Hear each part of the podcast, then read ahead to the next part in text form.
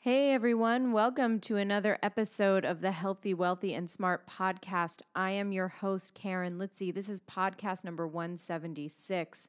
And in today's episode, I sit down and talk with Dr. Bronnie Thompson. So, Bronnie is amazing. Uh, she was originally trained in occupational therapy in the early 1980s, but later studied psychology and completed her PhD in health sciences in 2014. She works in uh, pain management, musculoskeletal management, case management, and health safety over the years. Uh, in 2001, she started teaching postgraduate courses in pain and pain management. Uh, through the University of Otago, based in Christchurch. She's a New Zealander, she's a Kiwi.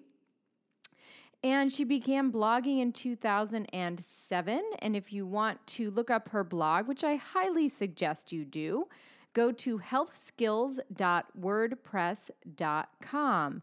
And a woman like this, such a broad base of knowledge, kind of had to figure out okay what are we going to talk about today and and we sort of talked about living well with chronic pain and she goes through the process by which she interviews her clients and how she helps her clients see that they can live well with chronic pain and and spoiler alert um, at one point I just kind of lost it. I, you'll you'll see what happens. It's uh, it was a really emotional interview. Uh, she obviously struck a chord in me, and you know I put this on social media afterwards, but sort of midway through, I kind of break down. I start crying. I'm like, what is happening? Why am I doing this? Should I edit this out? Should I not edit it out? And I decided, what the hell? I'm not going to edit it out. I mean, it was just, she, she really sort of hit upon what it's like to have chronic pain and I myself had had chronic pain for so many years, five or six years of sort of chronic neck pain. And the things that she was saying, and I'll, I'll get into into my uh, chronic pain situation maybe in a in a later podcast. Maybe I'll do one this month. I don't know. We'll see how it goes. But um, she just really hit a chord with me. And at one point, you even ask her to see if I'm okay because we're doing this on Skype so she can see me. And anyway, it was really unexpected and but it turned into a really beautiful interview and I hope that you you all really enjoy it and because I know I certainly did and I feel like I've learned so much from from Bronnie and and I just know everyone else will as well. So I I really I'm I'm really happy with this interview and it was so great that we're splitting it into two. It was such a great interview. It was so long. So we're going to have Bronnie today, and then we're going to have Bronnie again next week on the 19th. So part one today, part two next week. Both fabulous, fabulous talks. Um, so thank you to to Bronnie for giving up that much of her day. I really appreciate it. Um, okay, so on to the Healthy, Wealthy, Smart Community Board. So we have uh, this week, this weekend, the 17th is uh, this Saturday is the PT Day of Service, Global PT Day of Service. Over 25 countries involved, hundreds of PTs. So good luck to everyone. And um, I'll definitely be talking about my day of service that we're doing here in New York through New York Cares. And maybe I'll uh, do a little podcasting while I'm there as well. We'll see what happens. Um, so, good luck to everyone going out for their PT Day of Service this Saturday, October 17th. So, that's really exciting. Now, the other exciting news is Healthy, Wealthy, and Smart is giving away, I'm going to be paying for the registration fee for one lucky either DPT student or physical therapy assistant student to go to CSM, the Combined Sections meeting in February of 2016 in Anaheim, California. So if you want more information about how you can win your uh, early bird registration paid for, go to uh, the website uh, podcast.healthywealthysmart.com and go to the tab. Um, scholarship. And in there, you will find all the information and what you need to do to enter. And I will be picking the winner on November 11th. I'll be picking the winner live from the PPS conference in Orlando, Florida. Maybe I'll have a special guest pull the winner out of a hat or something like that. I'll figure it out. Um, and if you want to double down your chances of winning your uh, registration fee paid for for the CSM in Anaheim, then go to Entropy Physio. That's entropy-physio.com and go to Cabernet Conversations CSM Scholarship. Doctors Sandy Hilton and Sarah Haig are also going to be giving away a scholarship, and that's where I got the idea. I totally stole it from them. Um, and again, if you are a physical therapy student or a physical therapy assistant student, both can win. So make sure you either go to podcast.healthywealthysmart.com, click on the tab scholarship, find out what you have to do. It's super easy, really. It's really, really easy.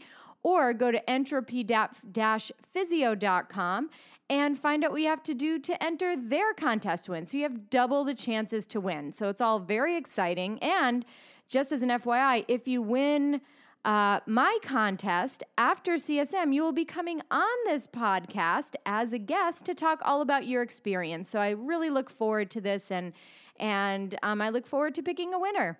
So, anyway, on that note, let's get to today's wonderful and, if not slightly emotional podcast with uh, Bronnie, Dr. Bronnie Thompson.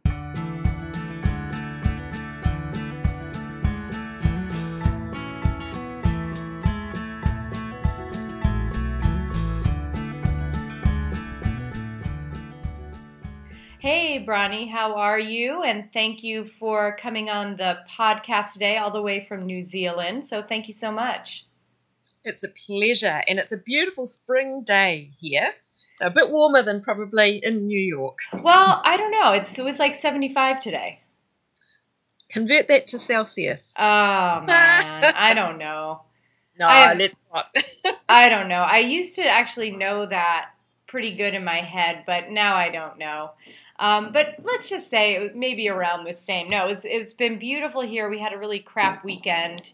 It just mm. rained and rained and rained all weekend. So um, I'm, today was beautiful. And when I, you know, I see patients in their homes, so I'm outside all day, walking from one person to the next to the next. So oh, a rainy day is really not fun. So this was great. But thank you for for coming on. And like the weird part is like technically you're in the future because yes. right now we're recording this on a Tuesday, but for you it's actually a Wednesday.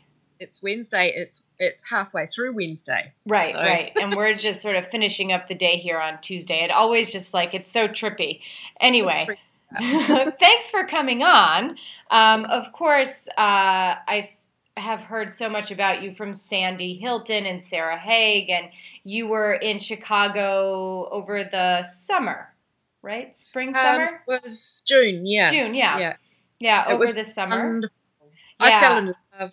oh, with Chicago?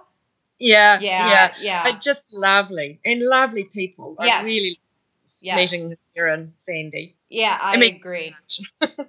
but they, I mean, Sandy said after you spoke that she really, it had such a profound effect on her that she really kind of was looking at her treatments in a different way. So I'm really happy to have you on to talk about what made such a profound shift in an already very accomplished physical therapist like Sandy Hilton. Yeah. yeah, it was just a wonderful opportunity to meet with people who are also passionate about um, helping people from a person centered practice rather than imposing something on on people. Sandy and Sarah are looking to help people find their own way and identify what's important to them. And so I think some of the things that I talked about are really about doing that and also realizing that we are people that makes us people with a patient who's also a person. And that connectedness makes a huge difference to how we think about the way we talk with people. Yeah, a- a- absolutely. And we're going to get into all of that in a little in a little bit, but first, let's talk about you. So, you started out uh, originally trained as an occupational therapist. So why did why why did you want to become an occupational therapist? Well, it went back to school days, and I actually applied for physiotherapy and occupational therapy.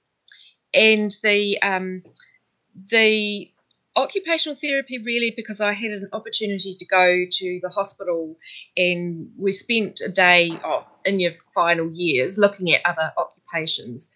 I, I walked around with a physiotherapist and I spent some time with the occupational therapists. And the physios were doing um, lots of, oh, they were doing wax baths and um, ICU treatments. And I thought that was really exciting. I thought that they're making real difference in, in people's lives.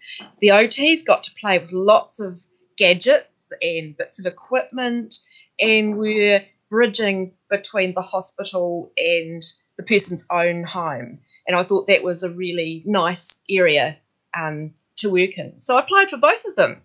And um, the simple fact is the occupational therapy acceptance came first. Okay. Right, mail first. So there you go. okay, well that's that's a reason. That's a good reason. Yeah. And so, how long were you working strictly as an occupational therapist before you uh, went back and and got uh, a PhD? Um, it was a. It's been a fairly lengthy process. So in the late eighties, I graduated in 83, 84.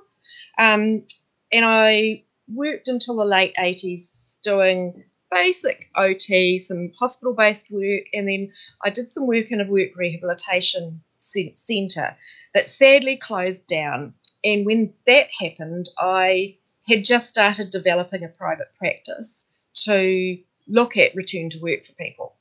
What I found was that most of the people that I saw had chronic pain as their main limiting factor for their re- return to work. And so I decided to learn more about pain management.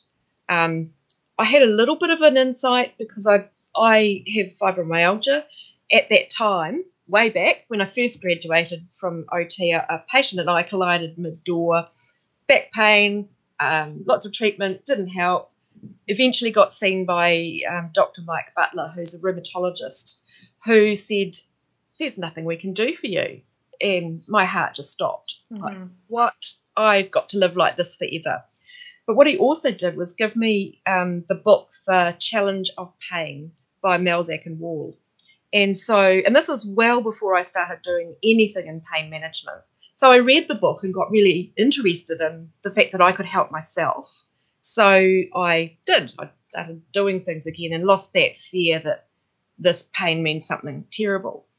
And then I didn't really look at pain until um, a few years later, till I started to work in this work rehab um, centre, and pain was this big problem, and I had just a little, tiny little bit of pain knowledge, not not nearly enough, and um, and thought, well, I better learn a bit more about it.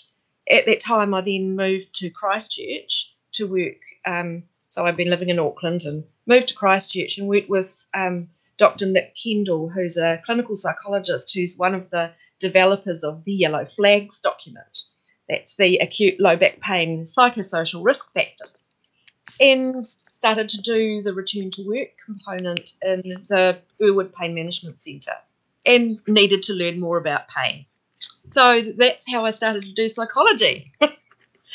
and then I always wanted to look at this interesting group of people who who we don't see.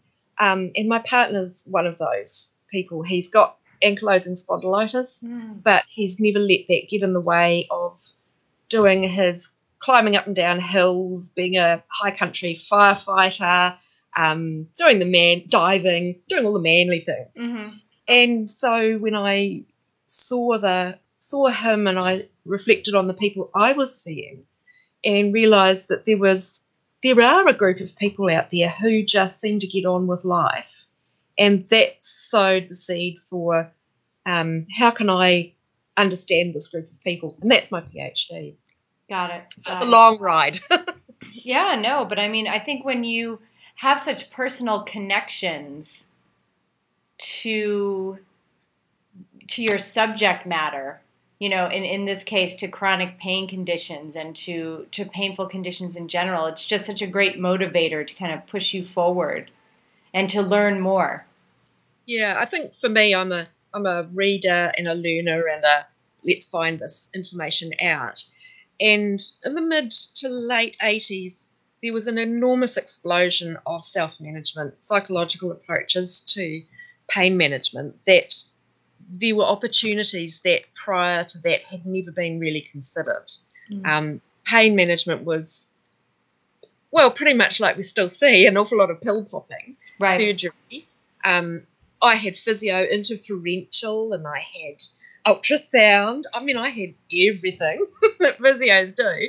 Um, and none of them made any difference. And it was only when I came to a very behavioural approach that I found I was actually learning how to do things for myself. So it was a really fortunate time to get interested in pain. Mm-hmm. And then my own interest in re- return to work.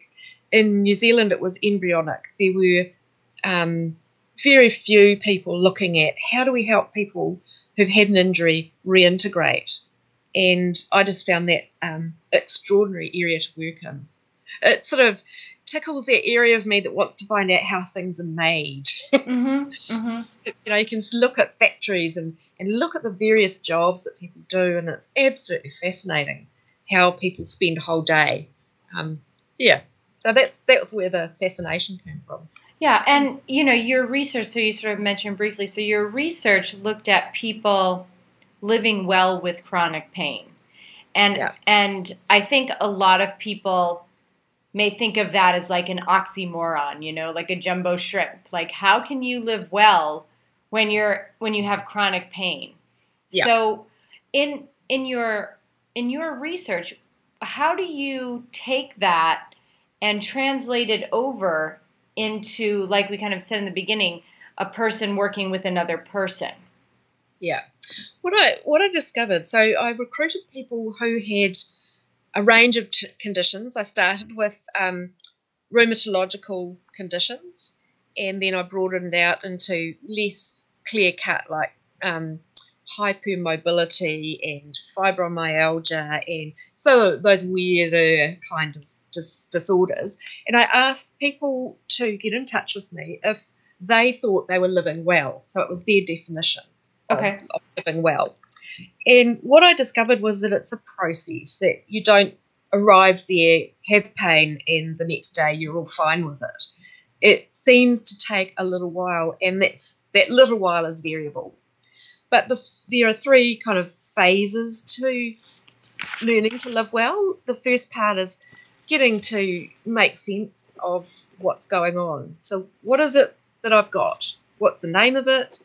What are these symptoms? Um, what's my set of symptoms? How do they vary so I know what my normal is?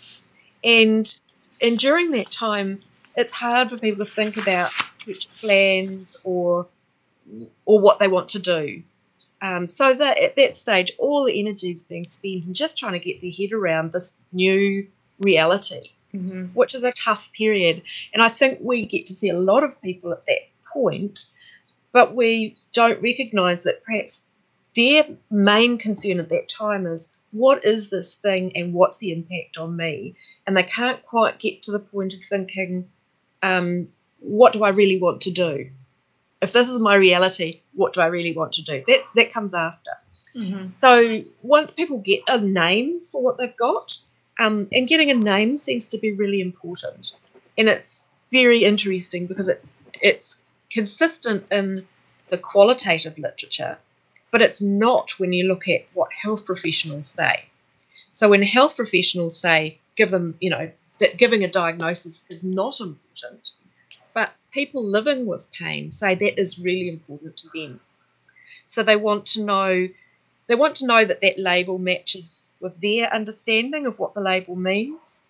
They want to be able to say their symptoms match with that label, and people will keep on looking to get a label that fits with their own understanding of their, themselves and what the label means.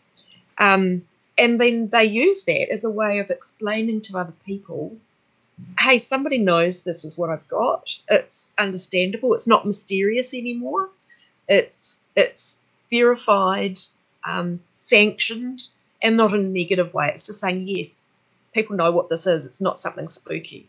And what what happens if that goes to the negative? So if someone uh, is having, for example, like chronic, sort of widespread neck, upper back, arm pain, they go, mm. they find out they have herniated discs, and it does. Yeah. Their symptoms do match with kind of what the textbooks say, but then they get fixated on that, and they can't move beyond. Well, I, I have herniated discs so is can that be a negative to that sort of first phase of living well and how do you get someone out of that if they're in stuck in that phase?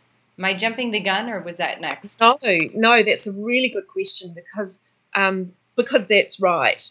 In the case of the participants in my study, most of them had uh, they had rheumatological conditions or they had hypermobility, and that was that was good for them. But they didn't get those biomechanical explanations. Um, but what they, I did uh, interview a few right at the end, and what they found was that they didn't think that explained everything, which I think is really interesting because most of us think that it does. If we if we give an explanation that that should fit everything, these guys who were at the end of their journey said, "Oh, they said I had a disc prolapse." Um, but it didn't explain why I still felt so tired at night, why why my symptoms changed. I think attached to the label is so much of that explanation of what does it actually mean? What are the what can we expect from this? What's the prognosis? Not so much the treatment, but one of the factors that was important was to say actually maybe this is permanent and hearing that this pain is likely to remain was a really important turning point for um, for all of the participants. Mm-hmm. So they stopped that search for the the cure and the I desire. got it. I got it. So they sort of stopped the search for that external magic cure or pill, and perhaps can then start saying to themselves, "Okay, this is where I'm at. So yep. now I have to move on, or like David says, Butler says, you know, build a bridge and get over it. That's the one. Yeah. And I've, I've found that um, people are, health professionals are very reluctant to say, maybe this is how it is. Maybe your pain is going to remain. And I guess that's the, the hardest conversation for us to have because I think for a lot of doctors in particular, they think that I'm going to remove all hope from this person. Um, and it's not something that they're trained to do. I think allied health, OTs, physios, massage therapists, osteopaths, and such like might find that a little bit easier because we're inclined to see those people who don't get better. Mm-hmm. And, and so we've got a little bit more awareness of the relevance of the psychosocial parts. So, how do you how do you say that to a patient? So the patient comes to you. How do you say to them, you know, this might be a permanent or it might be a, a, a lifelong issue? How do you say that to someone without them cursing at you, standing yep. up, turning around, and going to the next person who's going to be like, we can fix this, not a yep. problem? I, I, guess the way that I do it is using Socratic questioning. So I ask them, what do, what do you think the chances are of us finding something that's going to take this all away? Especially if they've been, it's four years down the track, which is often the point at which I see people. And they say, and they usually say, I just don't think there's going to be a cure. And so I look, so what, then I go over weighing up the decision making of do you go looking for the cure and what does what are the good things about that? And what are the not so good things about putting your life on hold while you look for the cure? Mm. and then we look at the reverse which is so what if you decide this is what it is? What would be good about that and what would be not so good? And then i hand it back to the person where does that leave you? And that's so i'm not making the decision. I'm just saying you can keep looking but there might be things that are good about learning to live with what you do have. And there's a, a quote that I always bring out from John Wooden, famous New York basketball coach. Oh, I think he's New York. Um, it says, Don't let what you cannot do get in the way of what you can do. Mm. And it's the best quote ever to just to focus on what you can do. Mm-hmm. So I think that alongside a, a diagnostic label, we need to have conversations about the benefits or not of trying to go back to a normal. Because the whole process of learning to live with pain is about when pain comes on, life becomes incoherent. It doesn't make sense anymore. Right. And the self, your self concept, the person that you think you are, suddenly goes. You know, you can't rely on yourself to do the things that you used to be able to do. And the expectations that you have of yourself disappear. And for a long time, people are sustained in the search to go back to the person they used to be. But, you know, five, ten, fifteen years later, they're never going to be that person. So it's about saying, who can I be now? And so the process of, of um, learning to live well is about recognizing I do need to let go of that desire to go back to my old self and look to build this new person. So the first part of this process is making sense. Then people hit a point, usually when they've heard that this is the way it is, um, and they've got somebody that they believe will stand by them, even if they don't follow the rules, who, who communicates and does those little extra things that show to the person that you're a, you're a unique individual. So every person told me the same thing. So people would get a phone call in between a session from their clinician, or they'd get a personalised set of exercises that had these are your ones, or the person said, I went on the internet and I got this out for you, so you know a bit more. Just those little extra things that showed that this person's being thought about and they're not just run of the mill. That was really, really important. And then if they've got both of know now that this is as good as it gets, and they've got that person, and then they've got something or some some drive that they want to be. So I've called it occupational drive. It's showing my occupational therapy background, but occupation is about not just employment, but all those things that we do in life that are so important the daily routines, the roles that we have, the, um, the sports and hobbies that make us feel who we are. And so all of these people identified they had something that they really wanted to be able to get back to do that made them feel like they were themselves again. And that was a, called a decision point or a turning point. And they made a decision. And it was almost like they all told me. I just I just decided to get on with it. So just decided and get on with it were two really interesting words or phrases that people use. And when that happened, then they tipped over away from trying to make sense of what was going on and over into the, the third phase, which is flexibly persisting. Which, which is, is what? I'm sorry. Can you say that again? Flexibly persisting. Flexibly persisting. So that means doing whatever it takes to do whatever you want. So that means people are saying, I've got this really important thing I want to do. I'm going to find a way. Even if I do it differently, even if I don't do it the same way I used to do it. Um, but as long as, so if somebody, for example, said, I'm, I'm a really, I really want to be a good dad, that's, that's my whole thing, then they would find new ways to go out to the sports um, field with their kids. They'd look at, um, you know, rough and tumble that they used to do with the kids. Well, they'd do it differently. They'd choose a different form of rough and tumble. They'd find a way to be present for their children.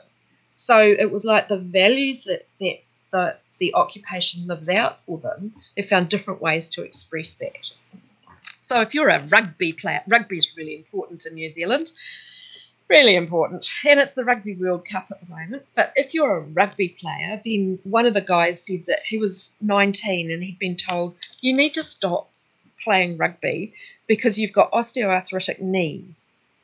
And he was gutted because this was his thing. I met him and he was 67 and he was driving a concrete truck all day, and we're in the middle of the Christchurch earthquake rebuild, so concrete truck drivers are in demand. So he's working 12 hour shifts. He cycled 10 Ks to get to work and 10 Ks to get back. So that's a long cycle ride. And he was playing Masters rugby because he just decided that it wasn't worth living if he couldn't do the things that he loved. So he just decided. He started to, to play rugby again, started a few games when he was a bit younger, and, and he's just carried on. And I, I think that's the the way that he did that was through he came on to be a, a sub, so he'd just come in for a few minutes. He he was always around the rugby club. He was um, he was mixing with his mates who were all rugby players. So it was a, ca- a case of going back to those things that gave him meaning.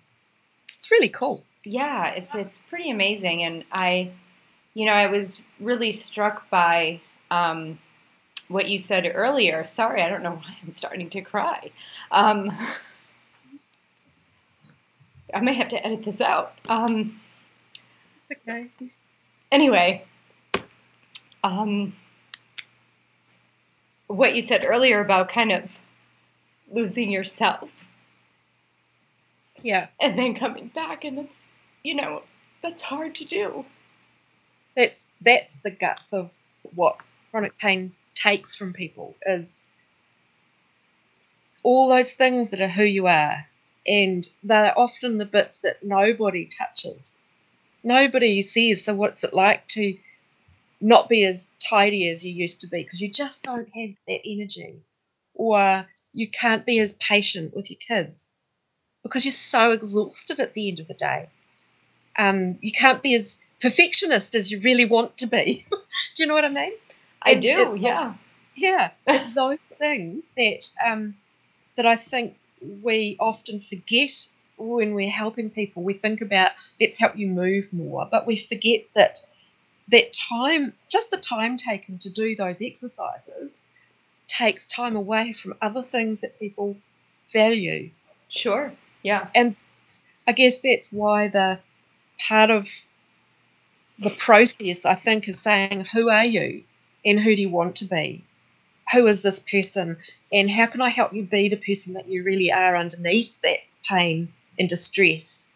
Um, and I think that everybody in, in pain management, anybody who sees somebody who's got pain, should really be thinking about that. What does it mean to the person? What's the greatest, um, the most important thing for that person? Sure. Like what what is it that you value the most? Yeah. You know, kind of going back to that like values based care.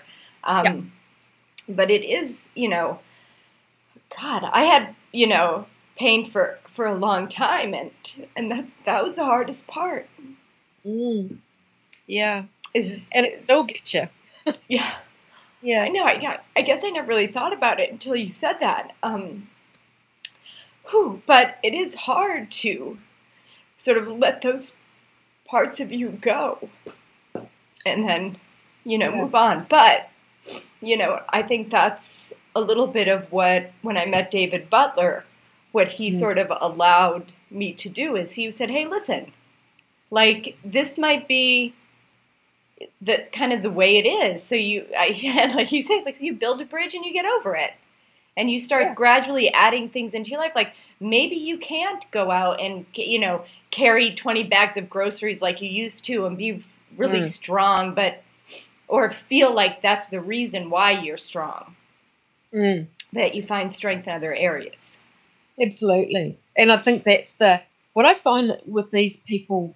I've spent years listening to people who find their lives are so empty. They're full of full of things. They're full of doctor's appointments. Right. They're full of treatments. They're full of waiting for doctor's appointments mm-hmm. and waiting for treatments and, and, and waiting just to get better. Yeah, and approvals from insurers and yeah. people give permission for you to do anything. And so life is full, but it's empty. Mm-hmm. And I think that's what we're trying, what we, what I think we need to do more of is saying, how much is it worth? How much is it costing you to try to be the back to how you were. Mhm. How much can we add in to make you more you? Right. And it's Even now. right. And and and it, you know, it's it's almost like unrealistic to think you're going to go back and doing to do all the things that you were doing perhaps before you had these these whatever chronic issues that you're having. You know, it's Yeah. like the same when I when you get the person who's in their 50s or 60s and they say, "Oh, I used to, you know, run sprints and do all this stuff all the time." And you ask them when, they're like, "You know, in high school." Exactly. and it's like, well, things have changed. You know, there you, you have to kind of look at where you are in the present and say, what can I do, or what what do I want to do to make my life as full as it can be, even though maybe I can't play soccer anymore, or I can't do X, Y, and Z like the way I used to. But there are certainly other options that one can can do. Exactly. I, I think it's also useful to ask so what was it about sprinting and sports that you loved? Why did why did you like doing it? And how can we build something of that? Right.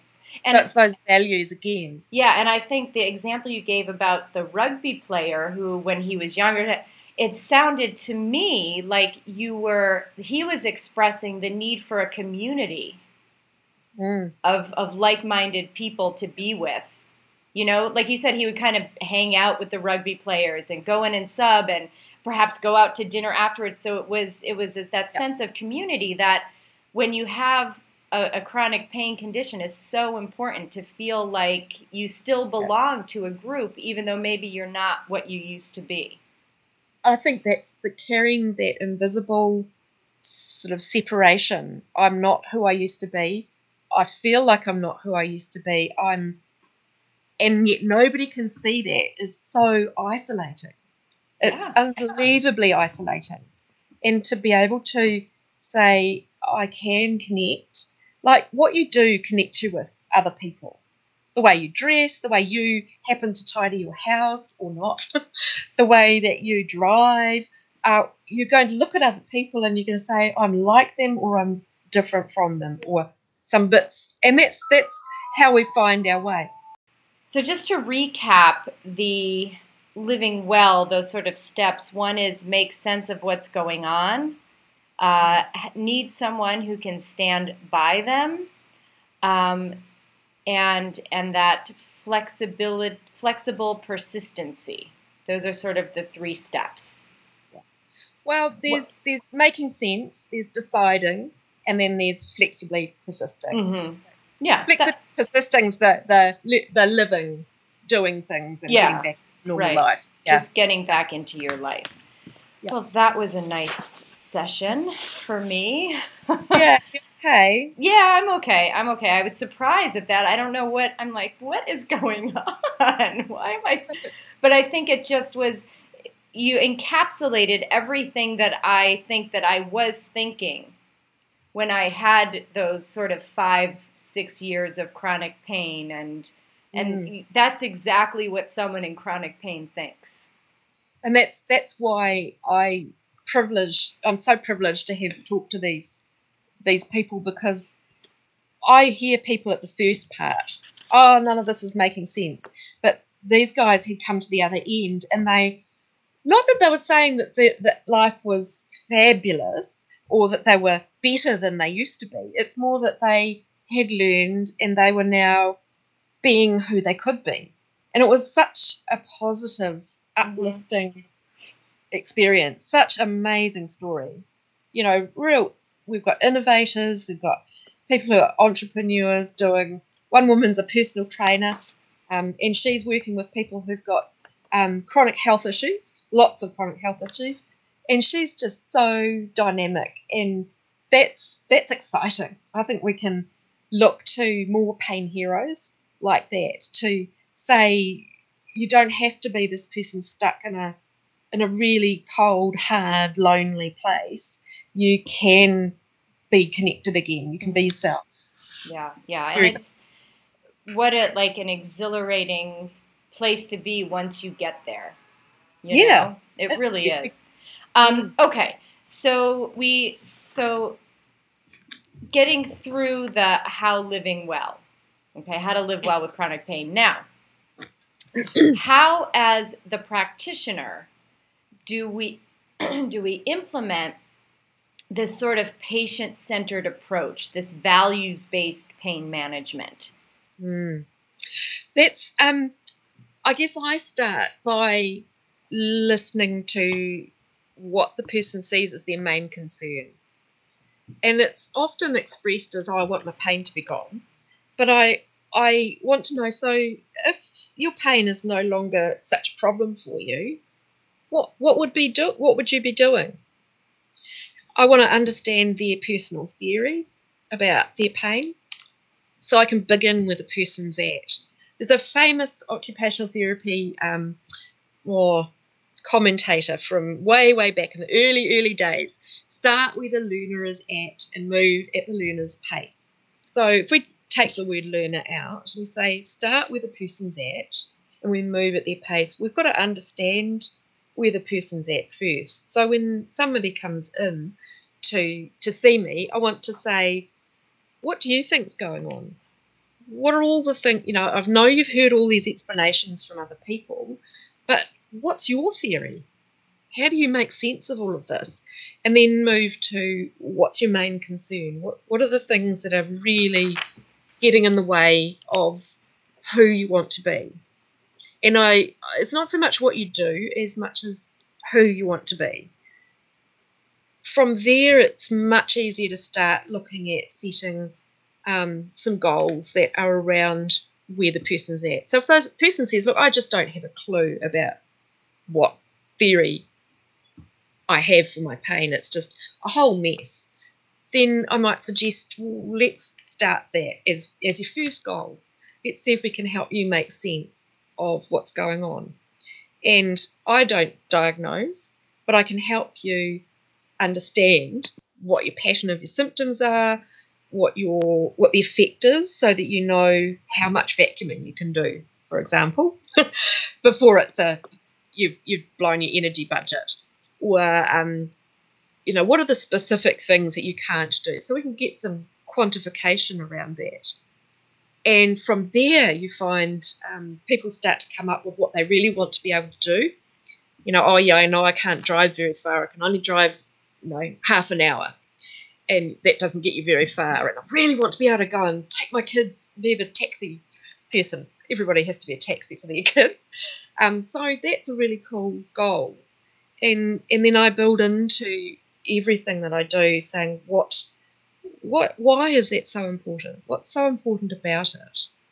Um, and that's where you can use the um, importance and confidence scales. And this is from motivational interviewing. So, okay, if I just talk a bit, little bit about that. Yes, absolutely. That was actually when I asked people for some questions for you, uh, Susan Clinton, her uh, question was she would love to hear more, uh, hear the importance and confidence questions again. So right. yes, let's talk about it. So when you when somebody's not moving, they're not engaged, they're not motivated. There's two reasons usually. One is that it's not very important to them. It's in the greater scheme of things, something else is more important and the other is that they're not confident. They just think they're going to fail. Mm. So when you add those things two together and you build importance and you build confidence, then people can feel that they can start taking the next step. So I always talk about the next best step, not no doing everything, but what's your next best step? With the importance um, rating, so we have a scale from zero to ten, and I ask the person to, to rate how important is it for us to for you to be able to do um, like drive your car for half an hour. And they might put it at a five. So that's pretty important. Then the next question i'm asking is so why did you put it at a five and not a zero or somewhere down that end? And that helps to generate from the person all the reasons why it's important. And then the next question could be so it's at a five at the moment. What would what would it take for it to just shift up to a five and a half? Just a little bit more. So zero is is not important. Ten is extremely important. just should shift a little bit. Once again, you're eliciting um, the motivational factors, the, the reasons that this person thinks this is really important for them. And we know that the more somebody can identify motivational reasons, you know, why this is important, the more that they become committed to doing it. So you can give lots and lots of reasons, and it, it's very important. And you can then use those as little motivators to remind yourself why you're doing it in the first place. And then the second one is confidence. So it's the same same scale. Zero for no confidence at all. Ten for this is supremely confident. I'm no trouble. Could do it, no trouble. And then um, you again ask them to rate it, and you again ask them why did you put it there and not a lower number, and what would it take to build your confidence just a little bit. Um, and if at the end of this you find that importance is really quite low, it's maybe still at a two, and confidence is ten, then you need to move into building up the importance. So you need to work really hard on helping the person identify and strengthen the values that are underpinning that goal. Or you might find that actually it's just not that important, but something else that you haven't talked about really is. So sometimes people will come to me and they've been sent um, by their case manager from the insurance company, and they don't really want to be there. They actually, what's on their minds is I really need to get my kid to the doctor, or I've got my house payments are just, you know, I'm losing it because I'm not getting paid. And that's way more important than learning to manage pain right now. And so I can help them take the next best step to manage that really important thing that's more important than what I can do, and just leave the door open for them to come back to me when they're ready um, to, to start working on their pain. And while that can feel a bit like, oh, I've lost a client, it actually builds their confidence that you're respecting their values, that you're willing to be flexible. And when they come back, it's like nothing stops them. They're absolutely committed to, because they're ready to get on board with what you're doing. And I just find that is a really nice approach.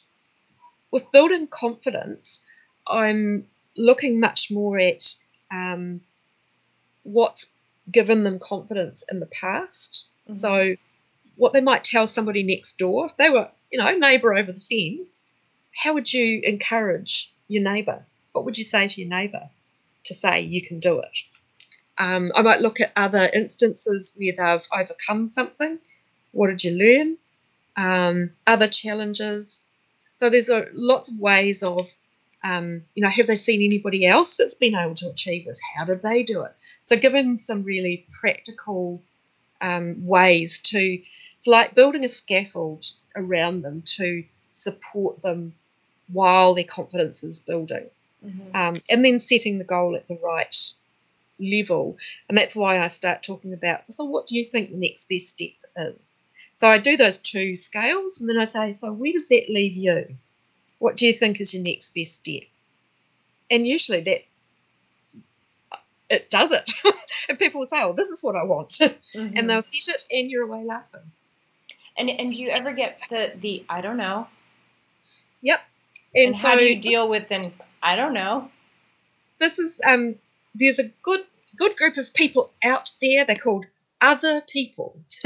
so I say, other people have said they they want to do X, Y, and Z. I list some some goals, or I've used a menu approach. So you have a um, an A4 sheet of paper, and I usually put areas that I know that people with chronic pain are interested in: exercise, sleep, diet, medications, relaxing, and then I leave a couple of empty spaces um, that I, I say to them, look, I've put some ideas that other people, the infamous other people, mm-hmm, have used. Mm-hmm. Great, that's an awesome some, idea.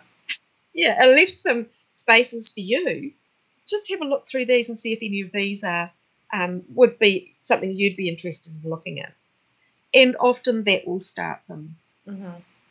Um, or you can start by looking at what you miss the most about what you can't, you know, things that you can't do now, Mm-hmm. and that tends to help people pick um, pick a direction. Yeah. I mean, it's you know, you can you can make suggestions, but generally people will come up with their own stuff. Yeah, no, that makes sense. That makes sense because I, you know, I feel like sometimes uh, when people say I don't know, sometimes people are like, well, you know, think about it and come back and tell me next time, which may not be the best approach. It sounds like. I think it it just might- might leave them just Yeah. confused and, and reeling. So I like the technique of, well, other people are doing X, Y, and Z. Here are some things. Do, do any of these fit into your lifestyle, or or might this be something you you would like to think about, or you would like to incorporate into your life? Yeah.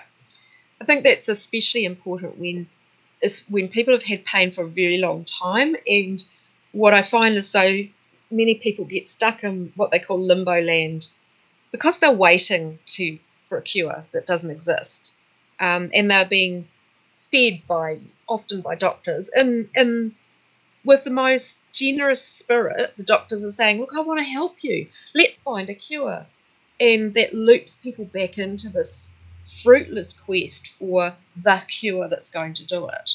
Um, so I like to, to help people in that in that time. I check have they made sense of their pain? Do they know what their symptoms are like? Now, what would make your life much more like you? So it's Hmm. sort of builds still. That's a great the- question. Yeah, what would make your life much more like you? yeah. because Excellent we might question. not change. We're changing the proportions. So um, I usually draw a picture at this stage. I, I draw a circle and I draw a smaller circle inside, but it's it's a fairly big circle. That's your pain. The outside circle is life, you. and then what I try to do is show that actually we can expand life. The pain may stay the same size, but proportionally it's smaller because we're expanding life. Because life Oh, yeah, yeah, yeah. You know, life shrinks when you stop doing. I find people stop the fun things first. Mm-hmm. They Of stop their hobbies. Yeah. They don't want to go down to the pub with their friends. They they stop having fun. They don't go to the movies. It takes time and energy, and they haven't got that. And then they start losing the work stuff, and then they start losing their own self care stuff. That's usually the last thing to go. And so I'll often start with building in pleasurable activities. Um, let's build some fun. When did you last have a belly laugh? No? How about heading off to some stand up comedy? I know a good comedian. Yeah, yeah. you know, yeah. just just doing little things like that that mean give people permission to have some fun and to put a little bit of spontaneity in. And for lots of people, it's got to be absolutely cheap. They, they've got no money because they've got insurance and it's not paying much. So it might be just go buy a cup of coffee or go and sit in the park just for five minutes. Those little tiny snacks, um, just to build that sense of um, being more myself. Sure, and that's, I mean, immeasurable in in the long run, right? So Yeah. now let let me ask you: Do you have you have a little more time to chat here? Yeah, I do. Okay, Yep. because what we're going to do is we're going to kind of wrap things up here for part one, and then people will have to listen to part two next week. So, so everybody, um, this has been such a great conversation thus far. Obviously, a little emotional on my part, which I'm really surprised about, but I guess that's the way it goes sometimes. Um, so, listen, this is part one with Bronnie. So next week, be sure to come back and, and listen to part two. So Bronnie, you're you've got a little more time. We can keep going here. Perfect. Okay, so everybody, we're gonna we're gonna end part one right now. Have a great week. Stay healthy, wealthy, and smart. And then be sure to tune in next week to hear part two.